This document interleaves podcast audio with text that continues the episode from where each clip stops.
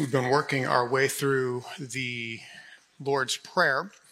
And in doing that, what we've been trying to do is uh, ask three questions how each of these petitions uh, change the way that we think about who God is, how they change the way uh, who we are, how they actually change us and help form us more and more into the image of Jesus. And then finally, how they actually change the way that we pray. And this morning, I was uh, thinking to myself, you know, I um, the whole premise, the reason this whole thing starts off, this prayer begins in Matthew, is because the disciples asked Jesus, or I'm sorry, in Luke, is because the disciples asked Jesus, hey, will you teach us how to pray? Uh, and it occurred to me that there might be some among us who uh, would echo those words of the disciples and be like, I just don't even know how to, like, you, we're doing and we keep talking about this, but I don't even know where to begin. Uh, so um, what I'm going to do is I'll, we'll, uh, we'll, send out an email this week and give you some way of responding. Um, if there's an interest, what we'll do is I'll figure out some way of just like, let's just sit down and I will show you the apps I use. I mean, just super practical.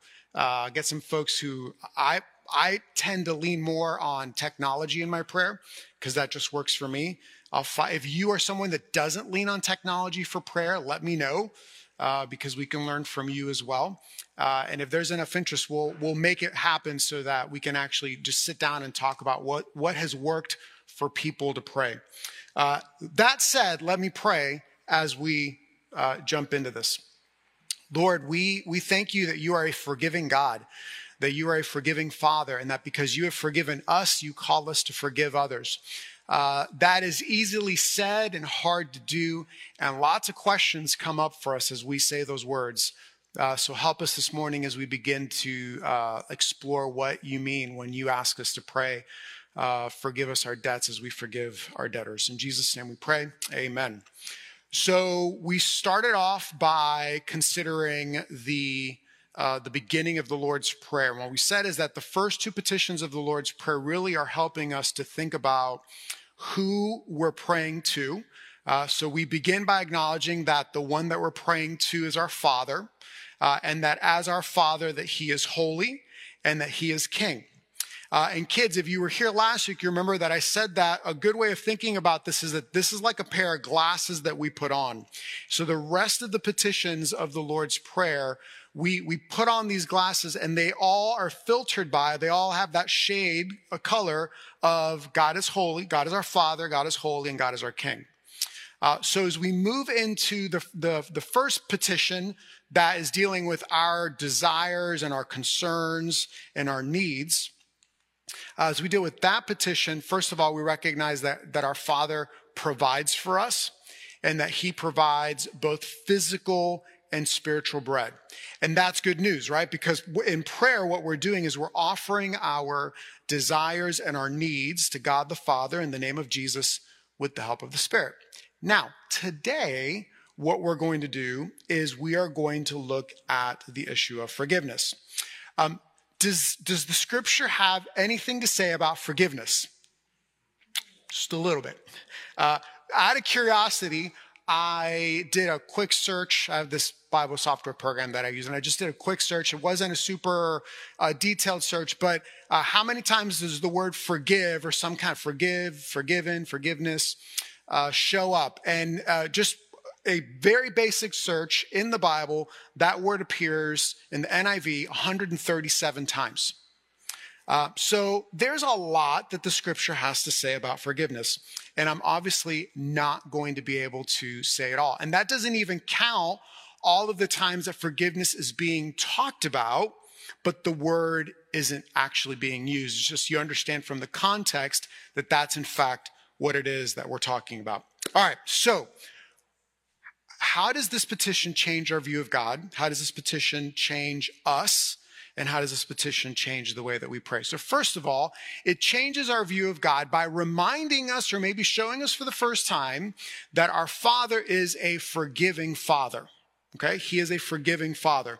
Now, again, just curious, um, I did another search, uh, this time where God is the subject. Uh, and the, the sense or the, the thing that's being discussed is forgiveness. And you can see, I think there's a, a slide here, 54 times in scripture, it talks about God forgiving or forgive, uh, forgiving a group of people. Again, that's not all of the other times where that's what's being discussed. That's the context. Those are just the times when you see the word God and forgiven in proximity to each other. 40, 54 times just in the Old Testament. The Bible has a lot to say about God being a forgiving father.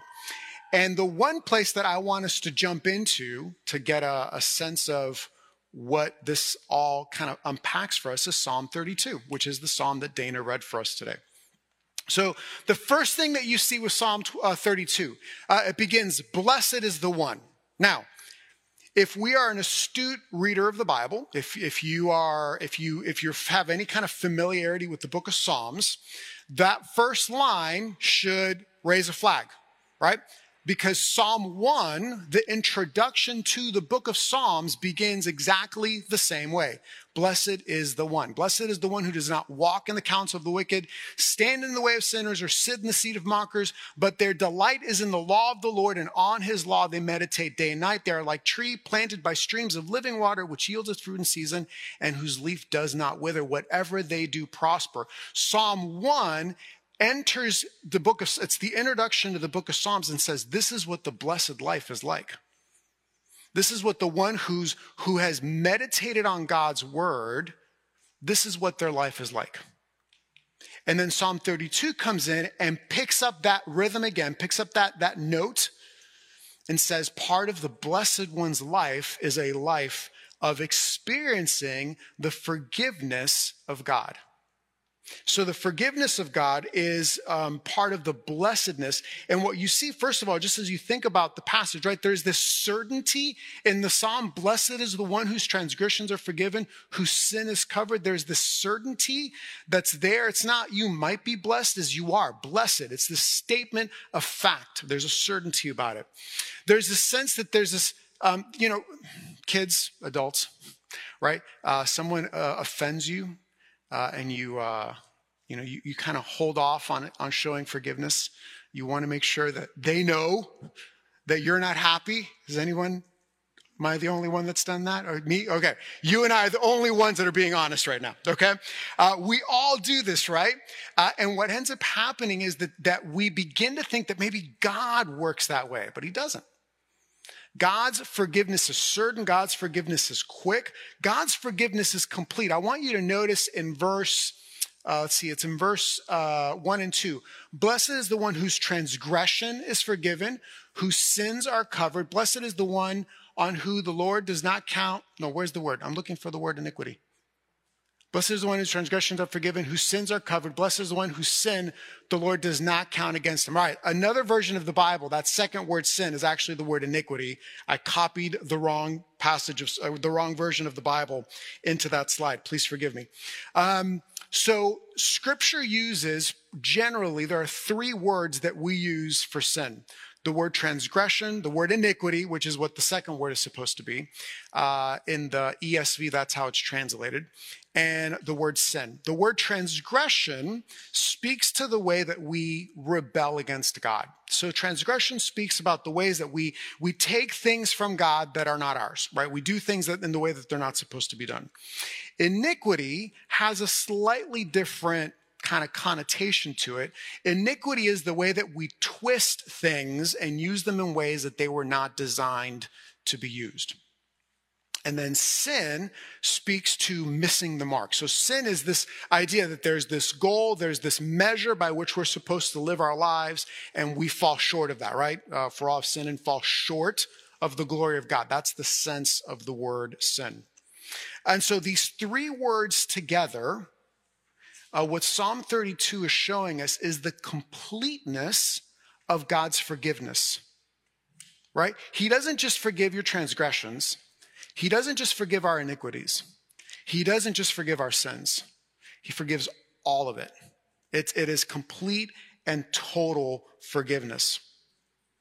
Uh, it, it, if you uh, have conversations with, uh, with folks who are not Christians, um, and you know different philosophies of, about life, it's not uncommon to hear this uh, premise that all people are basically good.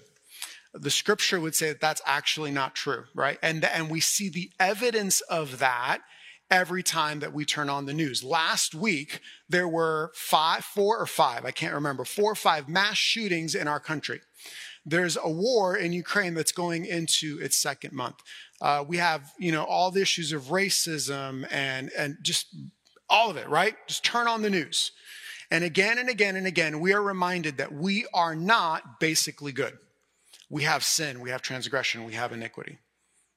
And scripture comes in and says that the God, the Father, the King who is holy, he comes in and he forgives.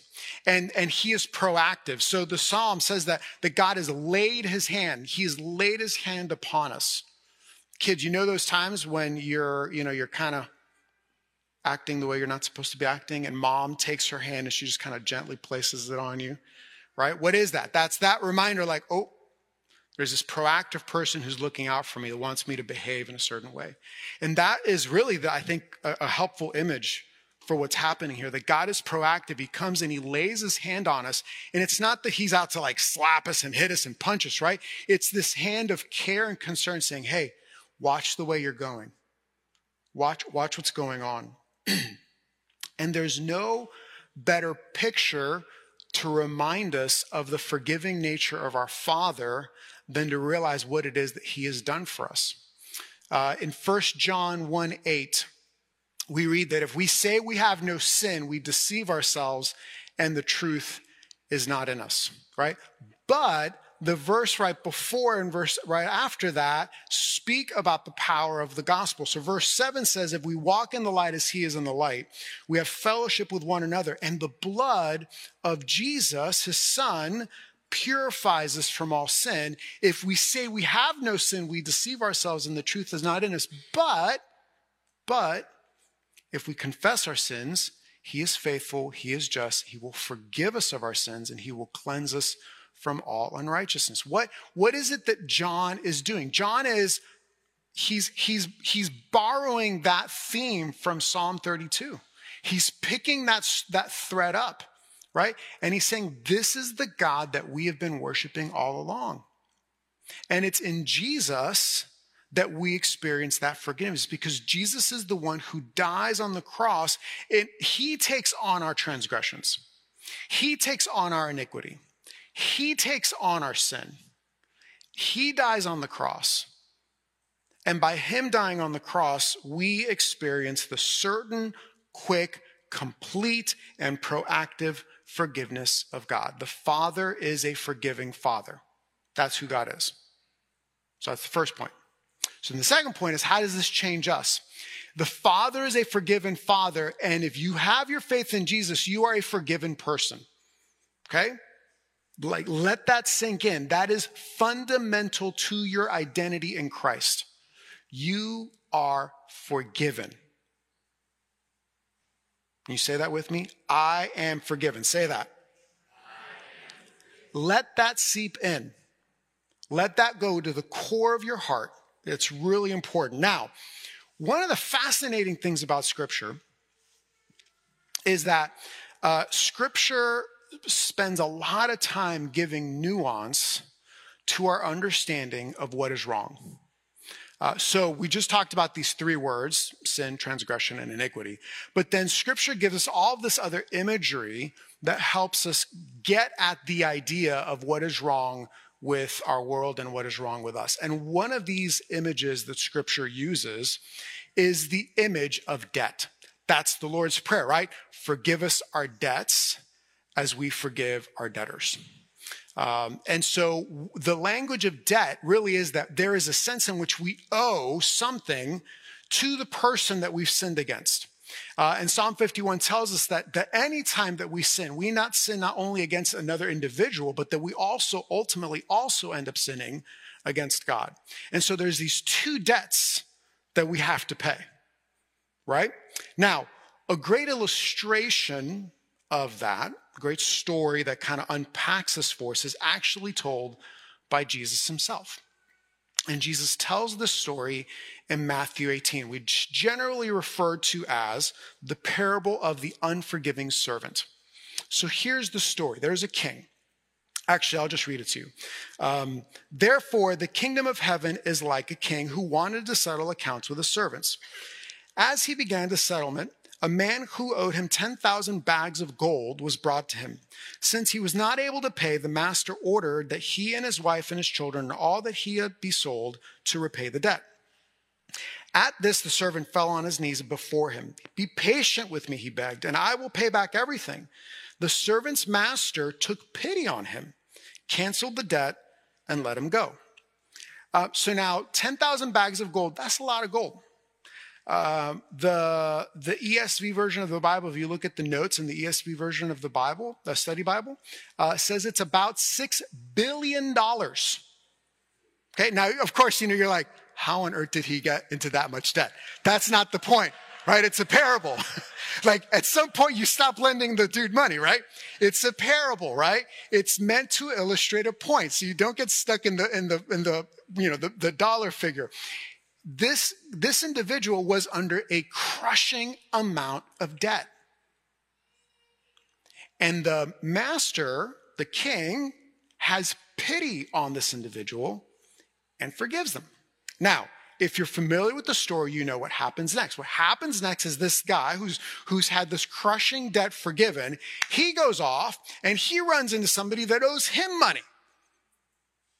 He's like, You owe me money. He's like, I don't have it. Take some pity on me. I'll pay back. I was like, no, I'm not going to take pity on you. And he sends the individual to debtor's prison. Now, this individual, the second individual, owes approximately ten to fifteen thousand dollars. Now that's a lot of money, but it's not six billion dollars, right?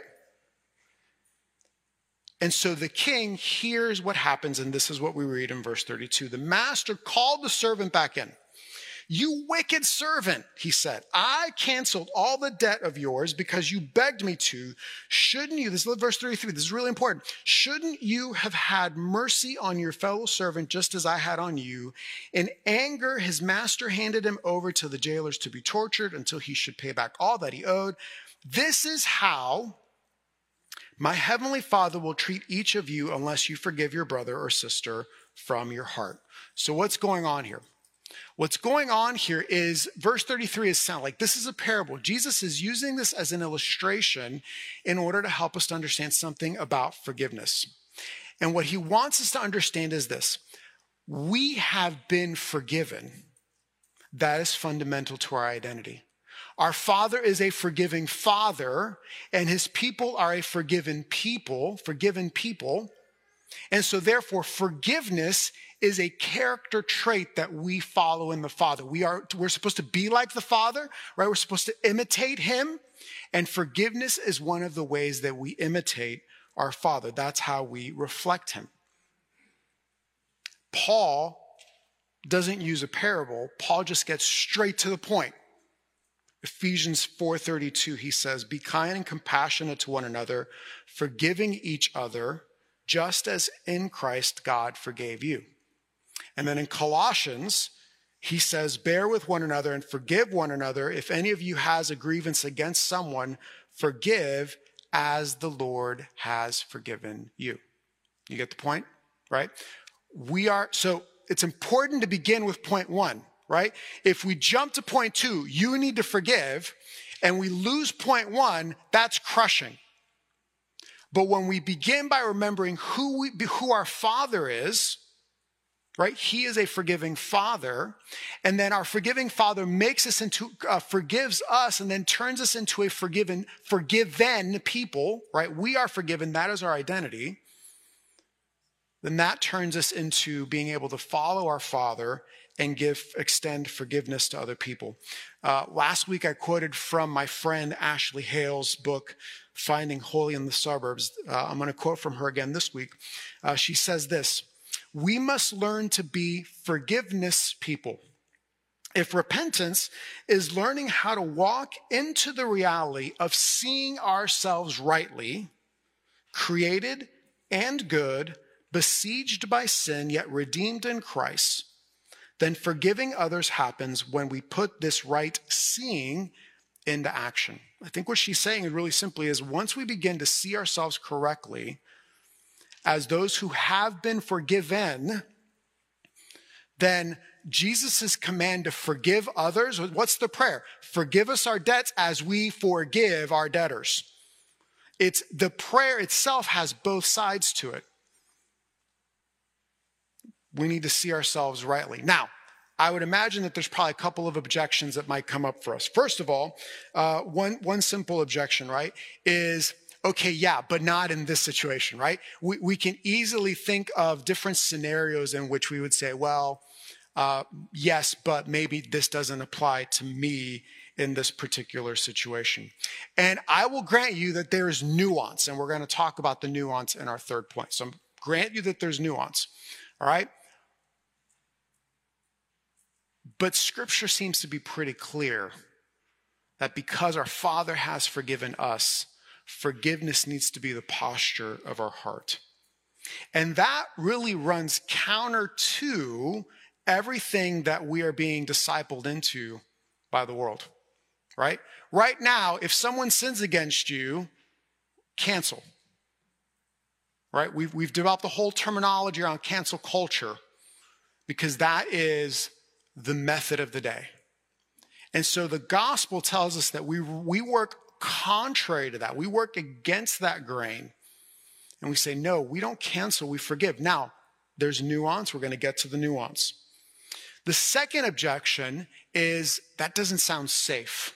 Actually, heard uh, an individual talking recently about how forgiveness is, is, is taught and how, uh, especially in the interview that I was listening to, especially uh, young black millennials and Gen Z uh, hear the Christian message of forgiveness without nuance, and and and it's just offensive to them. Um, and so I want to I want to try to thread a really fine line here for us and try to give the nuance that we need because I recognize that some of us might hear this and say that doesn't sound safe. Uh, and and what we saw in Psalm 32, right? God is a hiding place. Uh, God is safe. Uh, he's a refuge for us. So, what have we seen? The Father is a forgiving Father. His forgiveness is certain, quick, complete, and proactive. Jesus is the, the way in which we experience his forgiveness. Jesus died on the cross for our sins. We, therefore, are a forgiven people uh, forgiveness is fundamental to our identity in Christ, who we are in Jesus. And so, therefore, the, how do we begin to do the work of forgiving others? And this leads us to our last point. How does this petition change the way that we pray? So, first of all, the first way in which this petition changes the way that we pray is that we are quick to own our sin. We are quick to say, I messed up. I sinned against you. I'm sorry. Please forgive me. Those words should come really easily off of our lips because we know that our sins have already been forgiven, right? Uh, uh, my sin before the Father has already been forgiven. So when I sin against my kids, I can go to them and say, Man, I'm sorry that I lost my temper at you. Please forgive me. Right? When I when I say something insensitive in a meeting, I can be like, you know what? I that was an insensitive comment on my part. Please forgive me.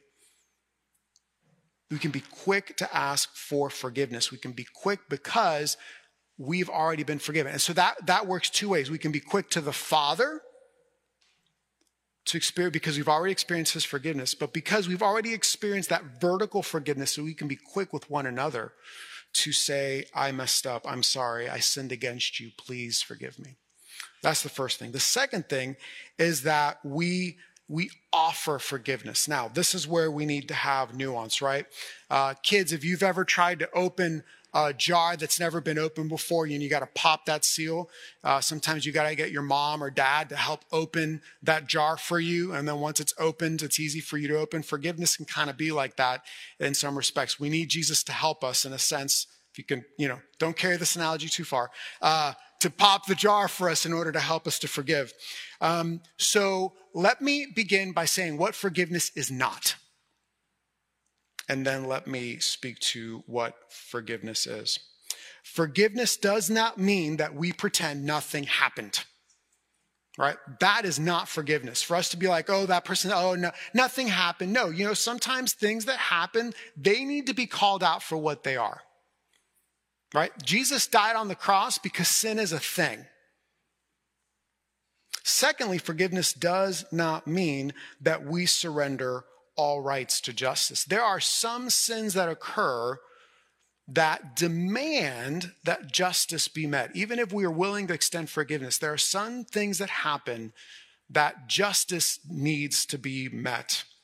Uh, and we need to trust in the governing authorities, the police, in order to do make sure that justice is met in those situations. Forgiveness does not mean that we invite someone to hurt us who has already hurt us before. We don't invite them to hurt us again. That's not what we're talking about when we are speaking about forgiveness. So, what are we talking about when we're talking about forgiveness? Uh, it begins with prayer, right? We begin by praying for the person who has offended us. And we begin, Lord, help them to see the way that they have sinned against us. It begins with prayer. Uh, secondly, it begins with prayer for them. Secondly, it begins with prayer for us. Lord, help me to have a posture that is ready to forgive. Like forgiveness is a process, it's not something that you just do. Um, and so there are times where we need to go before the Lord and just like, I'm not ready to forgive, but I know that this is what you call me to. Take me down this journey to be able to do this. All right, so don't hear me say that you got sinned against and the next day you need to be ready to forgive, right? Forgiveness is a journey, it is a process, it is something that we walk down. And sometimes we need help of one another. Uh, we need help of counselors. We need lots of other resources to come alongside of us because sometimes when we're sinned against, the sin is really nasty. Uh, and we need to like acknowledge that some sins are really, really evil and wicked. Forgiveness means that we choose not to exact revenge. Now, again, I just said that doesn't mean that justice doesn't happen, right? If you are sinned against in such a way where the police needs to be called, you call the police.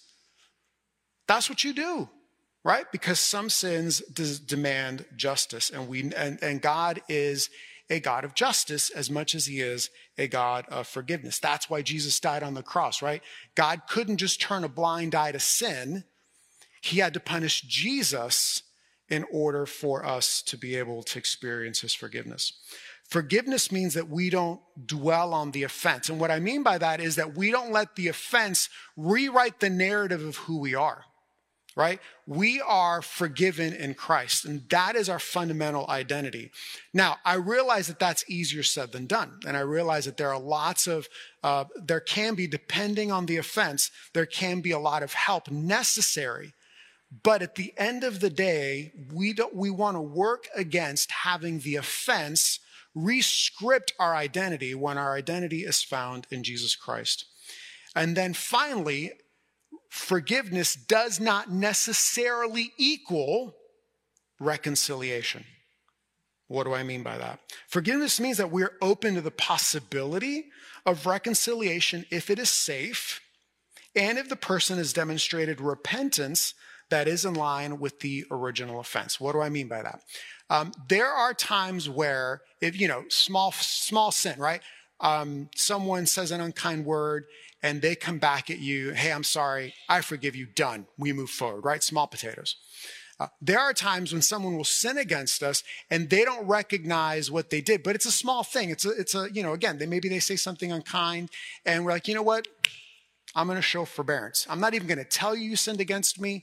A forbearance is like, I'm going to cancel the debt and you don't even know that I've canceled the debt. That is forbearance. We, sometimes scripture calls us to show forbearance. But when offenses get more and more serious, that becomes a lot harder to do. And sometimes we're sinned in such a way where um, you, we need to see repentance. John the Baptist talks about this in uh, Luke 4. He talks about uh, producing fruit that is in keeping with repentance. Charles Spurgeon, a famous Baptist preacher, uh, uh, had this little uh, saying that he would say that the the the the repentance needs to be as um, oh what's the word he used? The repentance needs to be as uh, it's not this word, but as as obvious as the offense. Uh, if that's not there, we're not, we're not necessarily ready for reconciliation, right? And there are times where forgiveness might be extended and, and there might be reconciliation, but that doesn't necessarily mean that things go back to the way that they were before. Right? There, there are some offenses that fund, I can forgive you, but I'm not going to pretend like nothing ever happened. I'm not going to dwell on it. I'm not going to be angry at you. I'm not going to pray imprecatory psalms against you and ask God to curse you.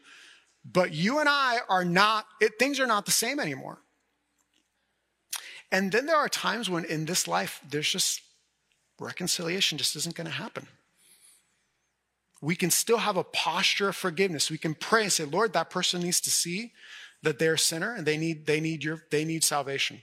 Uh, I, and, and I'm not going to let this sin rewrite who I am. I'm not going to let this sin, I'm not going to dwell on it, but I'm not going to work towards being reconciled to this person because they're showing no evidence of wanting to be reconciled towards me. And if and if it's not safe for you to be reconciled, then you shouldn't. That's not a thing, right? You, we never put ourselves. Scripture does not say forgiveness is something that we do in order to put ourselves in harm's way. There, there are few instances where that, like you know, like martyrdom. That's a separate. That's another category that we're talking about. Now, I realize I cannot have said everything that there is to say in 31 minutes and 10 seconds. Okay? Uh, and I realize that, uh, that wisdom requires us to take these principles and figure out how do we actually apply them in different situations. And so the danger of preaching on something like forgiveness is that I don't know all of your stories. And so I'm trying to give you biblical wisdom, but you're hearing it through the filter of your experience, right? Uh, and so what ends up happening is you're saying, oh, but this, oh, but that, oh, but, and, and I can't have conversation with you in order to be able to say, oh, that's a good point, but let's consider this over here. Um, and so I'm just going to open invitation to any one of you, whether you're here in person or watching online, open invitation. If if you if there's something that I said that you fundamentally disagree with, if there's something that I said that you don't understand, if there's something that I said that offended you, uh, if there's something that you just have a question about, uh, coffee's on me, beer's on me, dinner's on me, whatever's on me, for us to sit and have a conversation because I recognize that the application of this requires prayer and wisdom that you just, this communication method just doesn't lend itself towards that, right? Uh, because I can't have every like, oh, okay, this, what about this? Just, we'd be here until next week. Um, but, but in, in all sincerity, I please um, if you have questions, concerns, if you think I'm crazy, um, I can take it. Uh, I would love to be able to have uh, a conversation with you. Um, and so you can email me, text me, whatever. All right. Our Father is a forgiving Father. Uh, amen. Uh, if you are in Christ, you are a forgiven person. That is fundamental to your identity. And our Father, who has said, Be holy like I'm holy, right? He has asked us to be a people that express his forgiveness in the world. Now, that is hard, but that is the call that we have been given to. And so, uh, what we're going to do now, what we've been doing up until this point is uh, we've been responding with this popcorn prayer. Today, we're not going to do that. Uh, today, we're actually going to use uh, a prayer from uh, a book that I th- David, I think, referenced this book. David Rose referenced this book when he preached a couple weeks ago. Um, and it is called uh, God, Can You Hear Me? Uh, by Derwin Gray. So this prayer is adapted from the prayer uh, at the end of one of his two chapters on forgiveness. And I thought it as I was reading it uh, after my sermon was done, I was like, oh, this is a really nice kind of encapsulation of what I tried to say this morning. So we're going to pray this together, and then we'll move into the Lord's Supper. So please join me as we pray. Abba, today and for all eternity, I stand in the flood of the Lamb's blood. He purifies me, He cleanses me, He forgives me. In Him, forgiven is my name, and when I forgive, I spread His fame. The toxic cycle of violence and vengeance is only broken by the power of the Lamb's blood. Holy Spirit, give me the grace to forgive as I have been forgiven. May I live as a person who walks in step with you. King Jesus, you are the Lamb of God who takes away the sin of the world. You are the Passover Lamb, and you I am forgiven to forgive. Amen.